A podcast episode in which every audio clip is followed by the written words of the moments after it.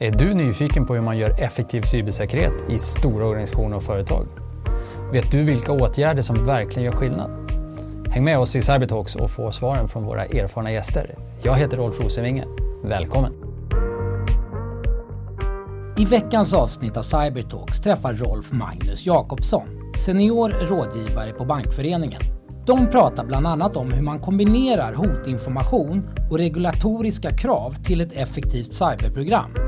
De pratar också om ett spännande pilotprojekt som genomförs tillsammans med det nationella cybersäkerhetscentret. Hej och välkomna till dagens avsnitt av Cybertalks. Eh, idag har jag med mig en gäst från Svenska Bankföreningen, Magnus Jakobsson, senior rådgivare. Välkommen! Tack, tack! Eh, det här är ett avsnitt som jag har velat göra ett tag därför att jag har ju själv en bakgrund som CISO i i, eh, från bank, eh, dåvarande General Electric, G-Money och sen har jag jobbat i London en del för G-Capital. Eh, och har sen ju fortsatt såklart att följa bank och säkerhet, cybersäkerhet i bankkontext och jobbar ju fortfarande ibland med det. Men eh, det har säkert hänt en hel del sen jag var allra djupast in i frågorna själv så jag tyckte det blir jättespännande, det blir lite full circle för mig. Men Magnus, kanske sättet att börja på är också lite introduktion till dig först. Eh, vad innebär det att vara senior rådgivare på eh, Bankföreningen och lite grann vad du har för bakgrund? Ja men precis, jag har ja, lite brokig bakgrund men ska försöka inte ta upp hela tiden här med det. Men jag är systemvetare i botten och eh, liksom, har liksom jobbat mig från tekniknivå upp eh, kring roller med process, affär eh, mot policy och makronivån kan man säga. Eh, och en stor del av den resan har varit inom revision faktiskt, inom IT-revision och informationssäkerhetsrevision, både som, som extern revisor ehm, och även som intern revisor inom bank och finans. Då. Eh, och sen eh, in, inom revision så, så löpte jag hela, eh, också hela vägen, hela linan ut kan man säga, på Finansinspektionen, jobbade med tillsyn där. Ehm, men idag är jag som sagt på, på Svenska Bankföreningen. Då. Och ehm, vi är ju affärsbankernas branschorganisation så att vi, vi överlag så Eh, vill vi borga för en sund utveckling av bankväsendet i Sverige och där är ju säkerhetsfrågorna jätteviktiga. Då. Så det är någonting som vi satsar mera på nu på Bankföreningen. Då. Eh, och i vardagen där så har vi någonting som vi kallar för säkerhetssamarbetet som är när vi samarbetar med alla våra medlemsbanker eh, kring säkerhetsfrågorna. Eh, påverkansfrågorna är också en viktig sak eh, inom säkerhetsområdet kring reglering och samverkan till exempel. Då. Det kan vi komma in mer på sen. Um, så ja, det är lite grann bakgrund. Ja, men spännande och men jag har ju själv eh, varit en del på sin tid då, på Bankföreningen. Det fanns det då bankernas säkerhetskommitté där egentligen CISO slash CSO samlades och så hade vi ett antal arbetsgrupper under oss eh, som, som jobbade med olika så att säga, domäner inom säkerhetsområdet. Eh, och jag antar att det är så fortfarande? Ja men så är det och det är nog lite större också än på din tid tror jag. Nu, den här kommittén finns ju kvar Ehm, men just nu så organiserar vi ett, ett tiotal arbetsgrupper egentligen med olika säkerhetsfrågor. Ehm, det är allt från informationssäkerhet till bedrägeriprevention, även fysisk säkerhet finns kvar som ett viktigt område. Ehm, säkerhetsskydd är en av de senaste frågorna som vi har börjat jobba med tillsammans med bankerna. Och även en del regelverksfrågor kring DORA-förordningen här, här senast. Då. Just det. Och, mm, hur går liksom arbetet till och vilken roll tar Bankföreningen här? Är ni liksom facilita faciliterar ni den, de här arbetsgrupperna och sen är det medlemsbankerna som deltar? Eller, och, och vad är det? Är det samverkan, erfarenhetsutbyte eller är det input till, så att säga, till lagstiftaren som ska vara den primära outputen? Lite grann hur, ja, hur jobbar ni? Egentligen allt det du tar upp nu kan man säga. Men um, i, så att säga, återigen, i vardagen så är vi facilitatorn Eh, i diskussionen och för samman bankerna så att de får en gemensam plattform för att kunna diskutera och utbyta erfarenheter.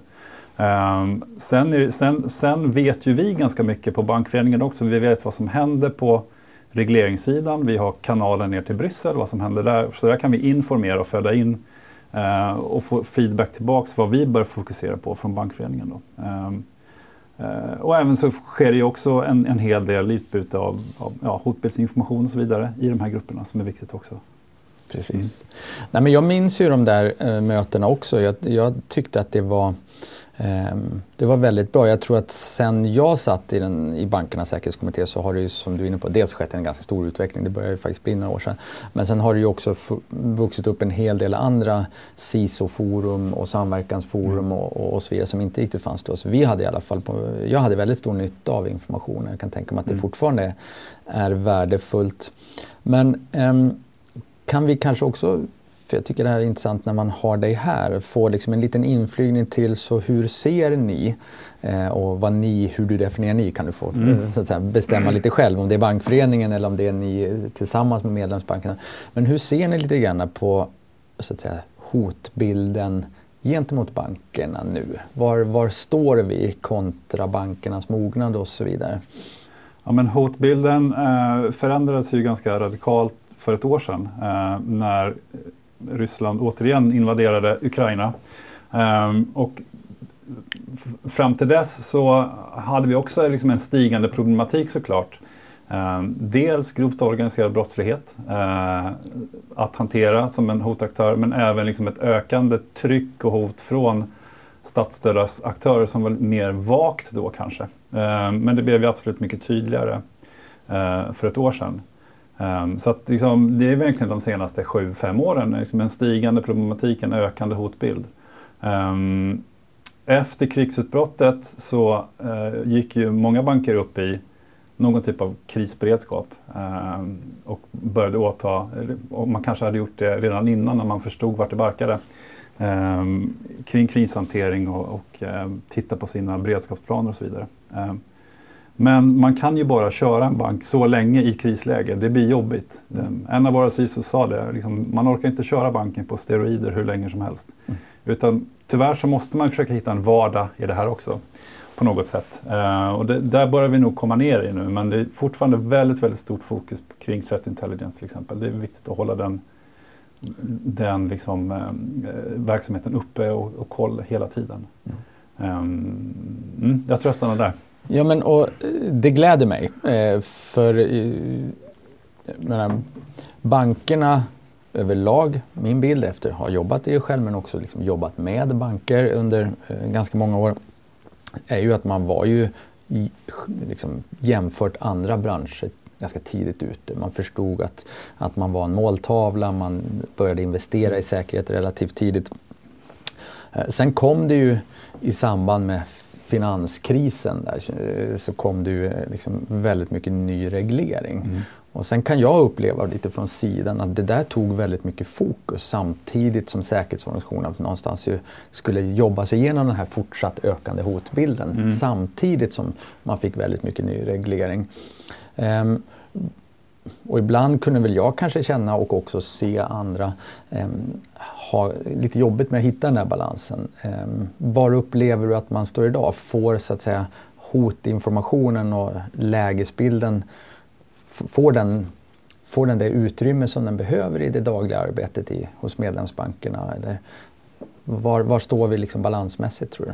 Ja, man kan börja lite längre bak nästan för att ge lite kontext. Då. Um, så håller jag med om att bankerna har kommit relativt långt kanske och det, det, det noterar jag, också när jag pratar med andra branschkollegor från andra, andra branscher då, samtidigt som man är väldigt ödmjuk inför utmaningarna såklart. Det är ingen som är särskilt stursk i det här läget liksom, kring sina capabilities. Mm. Det skulle vara dumt att vara det då.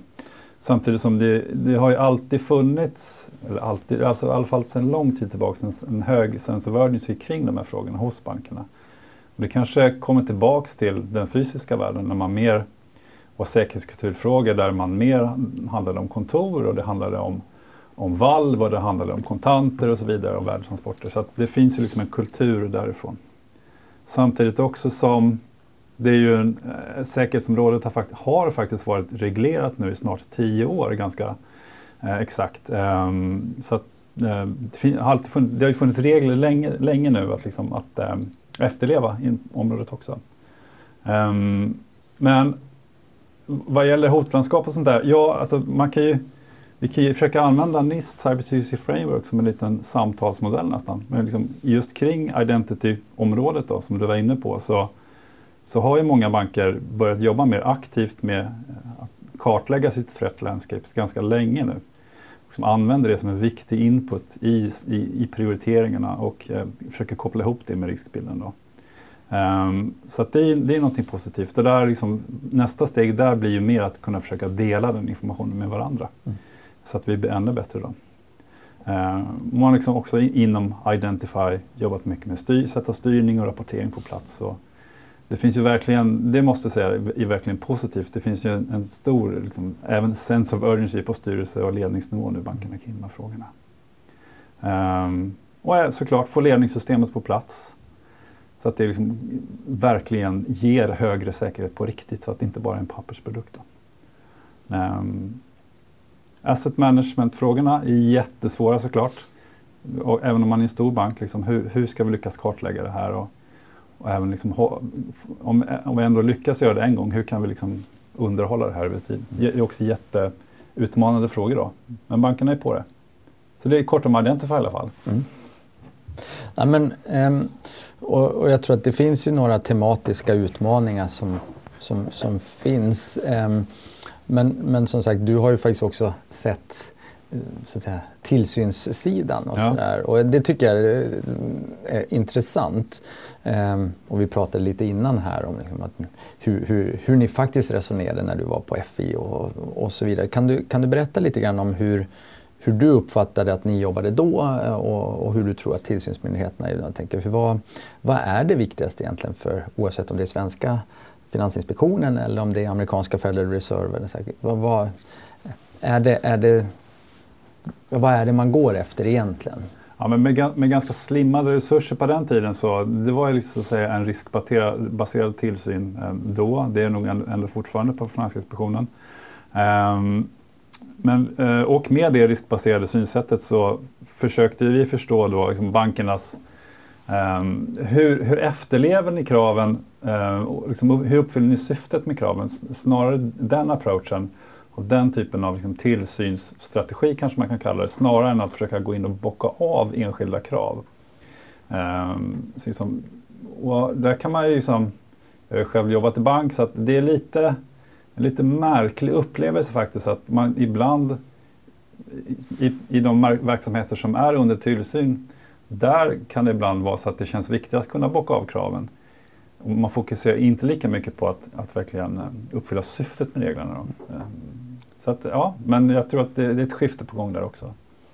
Nej, men, och det där är jag tycker att det där är intressant, genuint intressant därför att jag hade ju samma typ av, av erfarenhet såklart när jag satt som CISO. Eh, där jag ibland kunde uppleva att vi hamnade i diskussioner där, där det blev väldigt mycket liksom bocka av diskussioner. Så, mm. Och jag kanske försökte då ta till bordet och säga att men givet att vi har alla de här sårbarheterna när vi var under vårt uppbyggnadsskede och då menar jag inte bara applikationssårbarhet utan mm. så att säga, svagheter kanske snarare i, i vårt totala program. Eh, så, så då är det förmodligen ganska bra return on investment och ur ett syfte att skydda banken bra att prioritera till exempel uppbyggnad av detect och responsförmågan som, mm. vi var, som vi var igång med då. Eh, även om inte det leder till flest avbockade krav. Men det är så mm. vi skyddar banken. Det, finns det utrymme för den typen av diskussioner idag? Ja, men det måste finnas det. Det är viktigt att kunna ha den typen av diskussion med sin tillsynsmyndighet också så att man, man, man har en ömsesidig förståelse kring den resan man är på. Eh, så att också tillsynsmyndigheten kan känna en komfort i att ja, ja vi för, ni, kan, ni är inte riktigt framme än, men vi förstår er resa. Den är, ni har, ni har funding här, um, ni följer upp noggrant liksom, så att man kan ha den dialogen snarare än att um, en tillsynsmyndighet bara kommer fram out of the blue och börjar um, bocka av eller le, leta fel snarare. Så att, den approachen tycker jag är bra. Ja, men exakt. För, för är det inte det, mitt påstående här, som blir det verkligt riskbaserade tillvägagångssättet? Att man faktiskt tar utgångspunkt i en hotbild mm gör en riskanalys och utifrån det börjar man systematiskt jobba med det som är mest urgent. Koppla tillbaks.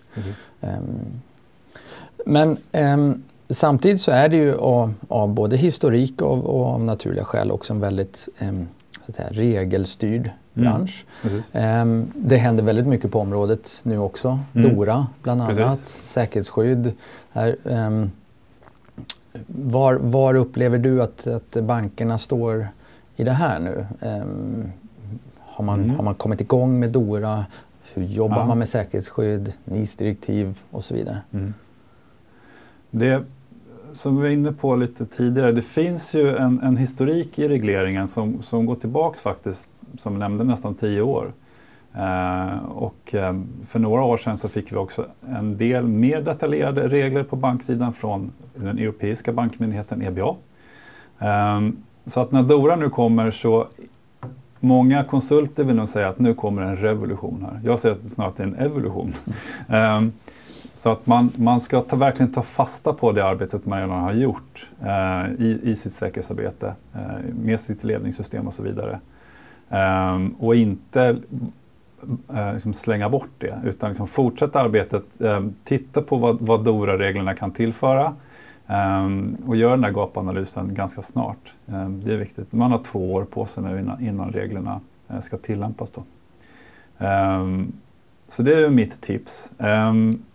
Säkerhetsskydd var någonting som vi också började jobba med när den lagen uppdaterades 2019. När liksom det, det blev klarare att det här omfattar nog också viktig, alltså samhällsviktig verksamhet, så, samhällskritisk verksamhet.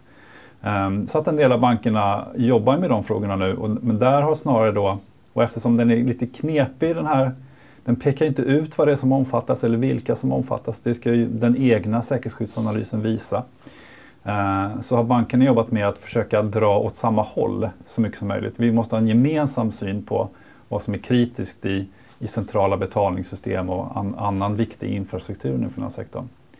För vi kan inte hamna i ett läge där vi börjar ha diametralt olika syn på det. Det kan inte vara lagstiftarens liksom, intention här. Utan, um, så långt vi kan utan att man då avslöjar för mycket såklart om sina inre angelägenheter så, så har det varit den approachen vi har tagit eh, kring säkerhetsskyddsfrågorna. Um, NIS som jag nämnde också, den är lite knepig då. Um, den går ju mer så att säga horisontellt över alla, alla sektorer. Och DORA som vi nämnde är ju mer en vertikal som träffar oss i finanssektorn. Då. Um, så där hoppas vi ju, NIS 1 då, den är implementerad ehm, av, uh, i svensk rätt med, av MSB och FI är ju även eh, tillsynsmyndighet där. Man har ju sett att ja, den tillsynen vi gör med våra föreskrifter, det blir samma effekt som man har gjort det med NIS. Så vi hoppas ju mycket på att vi ska nå samma situation där att, att bankerna och andra ska kunna fokusera på DORA-reglerna och inte behöva bry sig så mycket om NIS 2. Eh, men nu, nu såg jag i dagarna att det är en en utredning på gång som ska implementera NIS 2 i svensk rätt. Så att vi, vi får se, vi kommer ju ligga på där och föra fram vad, vi tycker såklart till den utredaren. Precis. Och, så det är ju onekligen ett ganska komplext så att säga, operating environment någonstans. Mm. För man, man är CISO eh, på en bank idag. Men tillbaka lite grann till Dora, för det som du säger, men nu har man två år på sig. Vad, eh, när man har implementerat DORA, vad tror du kommer vara de största skillnaderna liksom rent säkerhetsmässigt i det, i det dagliga arbetet? Vad är det, vilka områden är det man kommer ha behövt stärka mest, tror du? Ja, men man tar ju fasta på liksom, eh, resilienssynsättet eh, mer nu. Liksom, det är det som genomsyrar reglerna. Så jag tror ju att, alltså kanske klassiskt, där man ser på en del eh, finansiella företag man har ganska klassiska team som sitter här och var i verksamheten. Man har ett infosec-team. Man har teamet som jobbar med business continuity, de sitter någon annanstans. Eh, kanske finns det några som jobbar med eh, third party risk, de kanske sitter i en inköpsfunktion. Någon jobbar med fysisk säkerhet, de sitter i en annan del. Där måste nog försöka, vi måste integrera eh, liksom säkerhetsspecialisterna mer tror jag. Ehm, Sen om det, och komma närmare varandra. Sen om det kommer innebära att man behöver fusionera saker och ting rent organisatoriskt, det, vet, det finns säkert olika modeller för. Men jag tror att man behöver jobba mer tillsammans över disciplinerna här och inte de här klassiska stuprören. Det är nog dags att slå sönder dem tror jag. Och det är intressant att du nämner det. Eh, för, för, jag håller med. Eh, och det har varit lite grann kanske en fråga som jag har funderat ganska mycket över i ganska många år. Och egentligen tog det sig sin utgångspunkt i när jag faktiskt själv blev anställd eh, och rekryterad av den dåvarande nordiska VDn. Han har figurerat eh, omnämnd i Cybertalks vid ett antal tillfällen men, men också för att jag hade väldigt mycket bra diskussioner med honom egentligen. Jag tyckte han var ganska insiktsfull eh, på många sätt. Eh, Och i den rekryteringsprocessen så var det ganska tydligt. Han, han uttryckte ungefär så här. Jag har någon som marknadsför banken, marknadschefen. Jag har någon som räknar bankens pengar och ser till att vi har ordning på saker och ting i kassan, CFO. Vi har någon som kör banken, det fanns landschefer och så vidare. Um, men jag behöver ju någon som skyddar banken. Och så tittade han på mig. Och det är ju du. Mm. Och, och så kommer jag ihåg, så hade vi en ganska lång diskussion kring ja, men vad menar han med det? Och han, han hade en tes och jag har nog anammat den en hel del. Så att, men jag, jag, han hade en gammal bakgrund som CIO så han kanske var, var lite mer insatt också i, säkerhetsfrågor än, än många andra VD och koncernchefer var eh, då i alla fall. Men han, han sa ungefär så här, jag vet att ni har för vana ni säkerhetspraktiker har för vana att indela er verksamhet i massa olika vertikaler. Mm. Ehm, och att det är lite olika kompetenser som behövs. Men så är det ju på finansavdelningen också. Jag har valutastrateger, jag har controllers och jag har eh, liksom prisstrateger och så vidare. Ehm, men jag har ju fortfarande en CFO som ytterst ansvarar för räkenskaperna. Mm. Är det inte dags liksom att säkerhet börjar jobba på det sättet? Jag tyckte det var ganska insiktsfullt eh, och jag är nog beredd att hålla med. Att, eh, jag tror att vi har väldigt mycket att vinna på. Eh, både i vilken effekt vi levererar men också vilken standing vi kan ge säkerhetsfrågorna. På att verkligen liksom bryta ner en del av de här kanske traditionella uppdelningarna. Och om du tror att Dora kan vara med till att bidra till den resan, att integrera med, så ser jag det som något väldigt positivt. Gör du också det? Ja, men det gör jag. Och jag kan även redan se att det där i viss mån är på gång. Jag kan se i vissa banker att CSO-rollen har blivit mycket tydligare eh, och har en mer liksom, framträdande roll i verksamheten mm. än, vad, den har haft tidigare. Så att, eh, lite grann är det nog redan på gång, men jag tror att Doran kommer kommer nästan krävas det lite grann också för att kunna uppfylla återigen syftet med reglerna här. Mm. Det tror jag. Ja, men spännande. Och jag, jag, tror, jag tror ju faktiskt att vi har väldigt mycket som säkerhetscommunity att vinna på att liksom voluntarily, liksom frivilligt gå åt det hållet. För att, eh, det, att, ett, att jobba holistiskt och verkligen integrera alla dimensioner av säkerhetsfrågan. Eh, jag tror att vi har väldigt mycket att vinna rent liksom, mm. förmåga och effektivitetsmässigt helt enkelt. Eh, men som sagt, det låter som att det, det, händer, det händer fortsatt väldigt mycket inom, in, inom branschen, både hotbildsmässigt och vilka steg man tar, nya regelverk och så vidare. Um, men sen så, ni gör lite grejer tillsammans med eh, det nationella cybersäkerhetscentret också. Ja, men det stämmer. Det var jag lite nyfiken på. Berätta.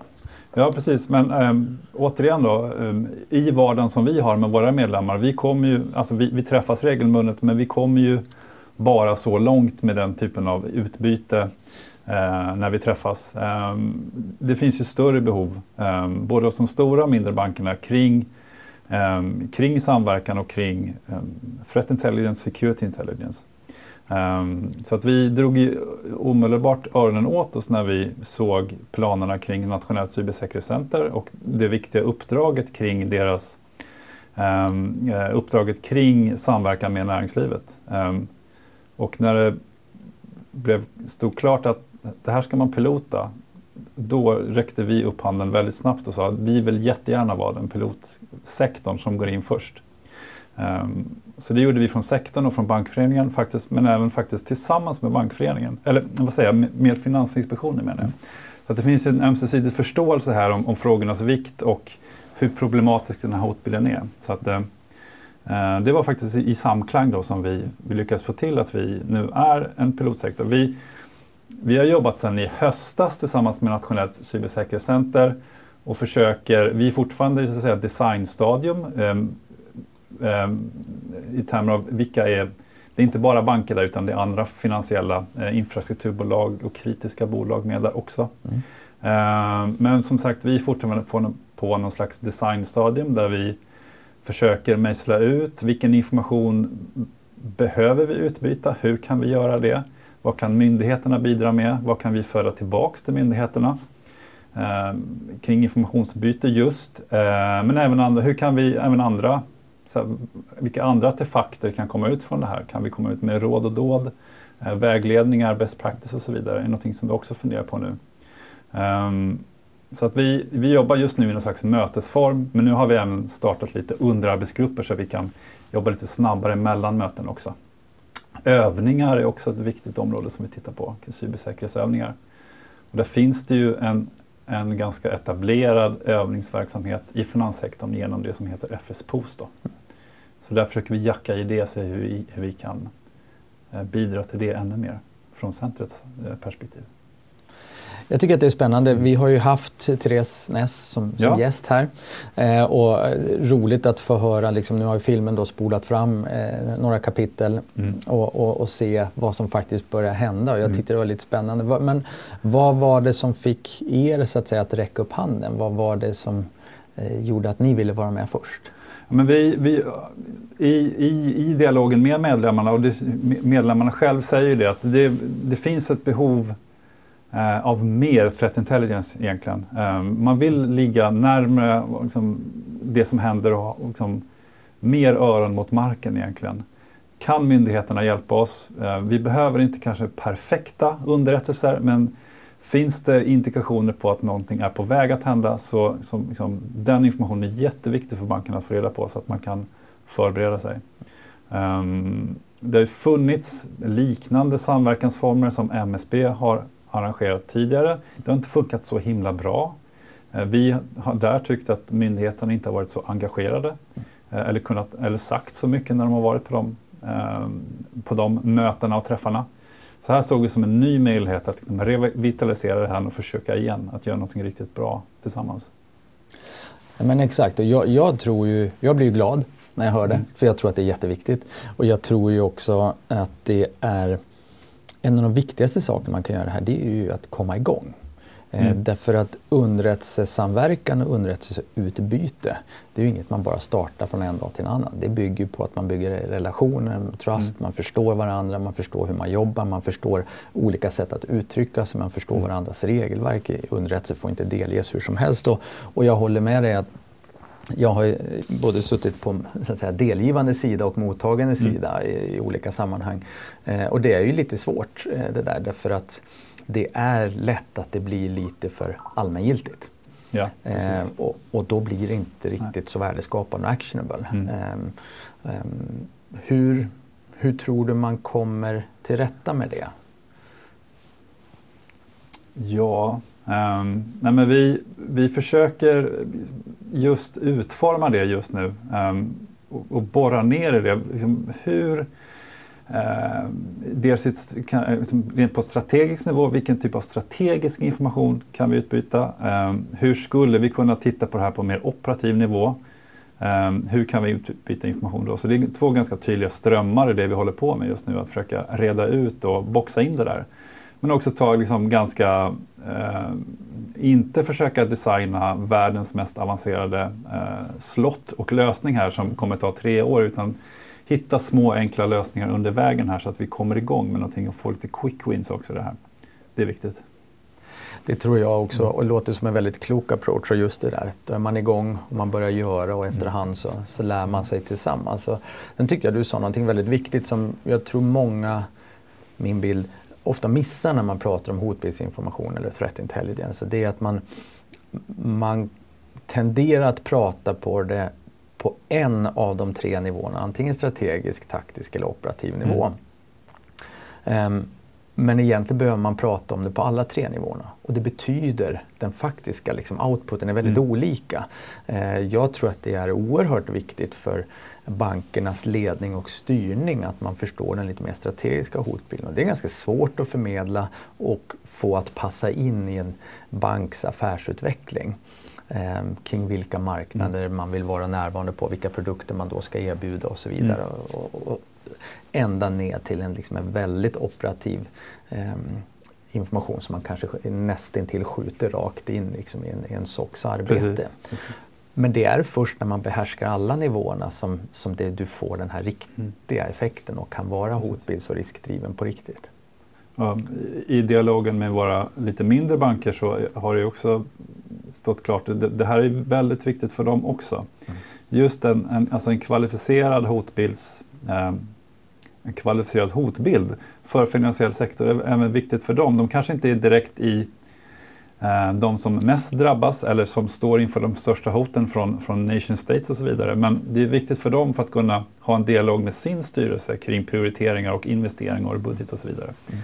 Och det där finns inte riktigt idag tycker vi för finansiell sektor. Men det är också någonting som vi vill få fram. Mm.